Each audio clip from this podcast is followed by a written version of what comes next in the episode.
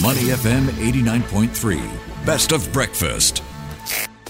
The bigger picture only on Money FM 89.3. Good morning. This is the bigger picture on Money FM 89.3. I'm Sean Cheong, and today I have Sanjay Guglani, the CIO of Silverdale Capital, and he's about to chat with me about the latest Fed rate decision, what's next, and what are the implications. Good morning, Sanjay. Good morning. How are you? I'm very good. So let's get to it. Uh, let's look at the latest Fed rate announcements earlier this morning. So, what is this? A pause or pivot? Is it hawkish? Is it dovishly hawkish? What's the story there? Thanks for the question. So, at uh, Silverdale, we believe this this pause is likely to be a comma, which is most likely convert into a full stop rather than continue on there. And that there are a couple of reasons there. The most important is if you look in terms of inflation, uh, the headline inflation has already come down to 4%, which is almost 11 straight months of downward tick across out there. The other important thing to keep in mind is that Fed is typically wrong at the edges. And the reason they are wrong is not because they don't understand that increase in the rate hike takes time of almost 18 months to feed into the economy, but because the only thing any central bank in the world can do is to signal the market. So from signaling point of view, they've done a brilliant job in terms of the dot plot talking about two more rate hikes. So it further firmly anchors the inflation expectation. But Sean, what I'll tell you something different, which is, you know, from the investor point of view, it's basically a non-event. So if you look from the investor point of view, the interest rate have already come down from what was in the March, despite the rate hikes. So it's very important from the investor point of view to keep that big picture in mind. Right. So, in your opinion, what is the main trigger for this decision that the Fed took? Is it because the glass is half empty, or is it because the glass is half full, or maybe there's just no more water left in the glass? Um, I think it's it's it's basically in terms, of, as I mentioned, to signaling the market. Uh, so if you look in terms of the unemployment number, they are still very strong. And as a Fed, as a responsible officer, you do not want the small enterprises specifically to go and take much more expansion and and hiring people when we know for certainty the economy will slow down. So what is certain is this: when you do a rate hike, the economy always slows down.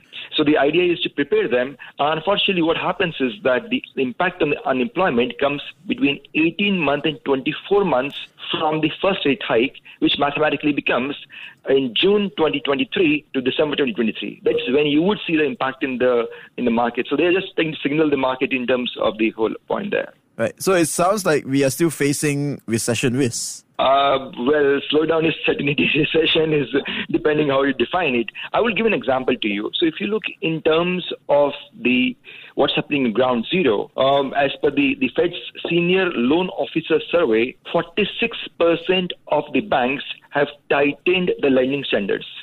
62% of the banks have increased the loan spread. As a result of which, if you look in terms of commercial and uh, and and uh, consumer loans, they are grown less than half percent as compared to roughly about five to seven percent last year. So there is significant slowdown in the credit uptick, and that's the first important indicator in terms of what's going to happen to the economy. And of course, uh, let's turn our eyes a bit closer to home. Let's look into Asia, particularly let's look at China. There appears to have a loss of uh, recovery momentum there. So can you tell us the story, please? See, uh, the post-COVID uh, recovery always is is jerky. You know, we have not seen a smooth recovery in most of the places. Yes, uh, in case of China, people expected a big stimuli, a big growth expectation. From that perspective, yes, the the recovery rate has been much lower. But let me highlight to you uh, against the growth of U.S. and Europe, which is expected to be about one and a half to half percent. In China, we're still talking about five percent GDP growth. so why people forget that you know five percent of the industry is, is a huge number we're talking about, five point two percent as per the IMF. Yeah. So that is the key thing there.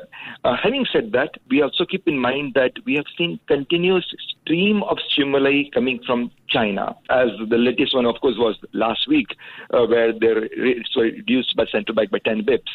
So the total picture there is that uh, we, there is certain amount of investor nervousness because of high expectation and also because of geopolitics.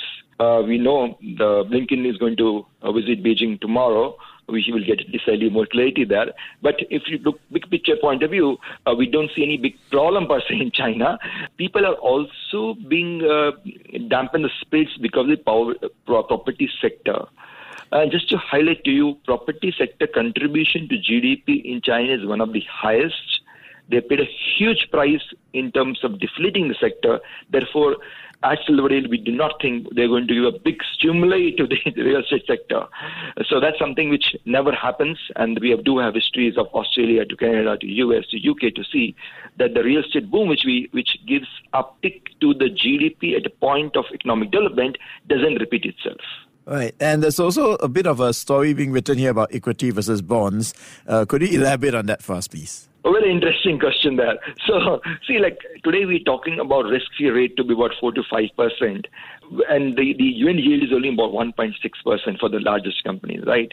So, from the investor point of view, at a P ratio, I'm talking S&P 500, P ratio of 19, it doesn't look very attractive. Just to give, give a backdrop to you, the 20 years average P ratio has been on 15. Yes. So, market is indeed overpriced.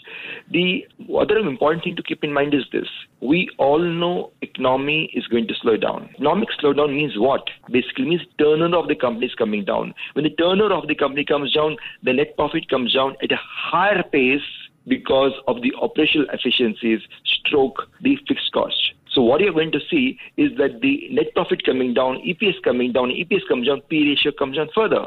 So in case of equities, you have double whammy in terms of the EPS coming down and P ratio coming down. As compared to it, when you look in terms of the fixed income market, uh, for last almost what uh, eight years, uh, the the emerging markets were the only market which giving four percent return. Today, 70% of the fixed income market giving you a return of more than 4%. percent mm hmm There's a brilliant, brilliant opportunities for the investors to allocate to fixed income. And to be honest, too, yes, we already seen almost half a trillion dollar being allocated to fixed income year to date, which is crazy amounts, crazy. So if we put all this together with all this information that we have and looking at the latest Fed announcements yesterday, what should we investors be doing if we, you know, if we want to start putting our money to work? And of course, we don't want to be part of the FOMO group.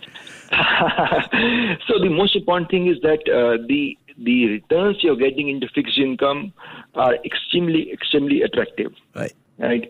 And uh, people shouldn't get carried away with the, the Fed wordings, as I mentioned earlier, the interest rate, the yields we're getting today are lower than in March. The market, as usual, anticipates and discounts the interest rate hike much earlier. So the market already digested the interest rate hike. We are now looking into for forward in terms of when we would look in into interest rate cuts. And my adding point to that is at Silverdale, we don't think it's going to come any day too soon. Uh, so the key takeaway is, relatively speaking, uh, bond market looks very, very attractive. Now, one particular concern people have is like when the, the GDP slowed down, you would see increase in default rate. You're correct, but you're not fully correct. Why? Because the default rate today are a fraction of the average default rate. So even if the default rate was to double from now, it will be still 40% below the average rate. Right. So the way the way to look across is this: uh, in case of economic slowdown, the credit spreads would increase, but the yield compression, the treasury compression, is always higher than the credit spread increase for high quality bonds. Therefore, the investors would have net positive returns uh, in the fixed income market. And today, Asia, of course, uh, you know, is a very, very uh, attractive opportunity there because we are seeing that Asia, we are already seeing much lower inflation, whether it's China, whether it's India, whether it's Korea, and we have potential rate cuts much higher than the dollar world. Yet, as usual, uh, the emerging markets are giving you higher return than the developed world. All right. Thank you for your time today, Sanjay.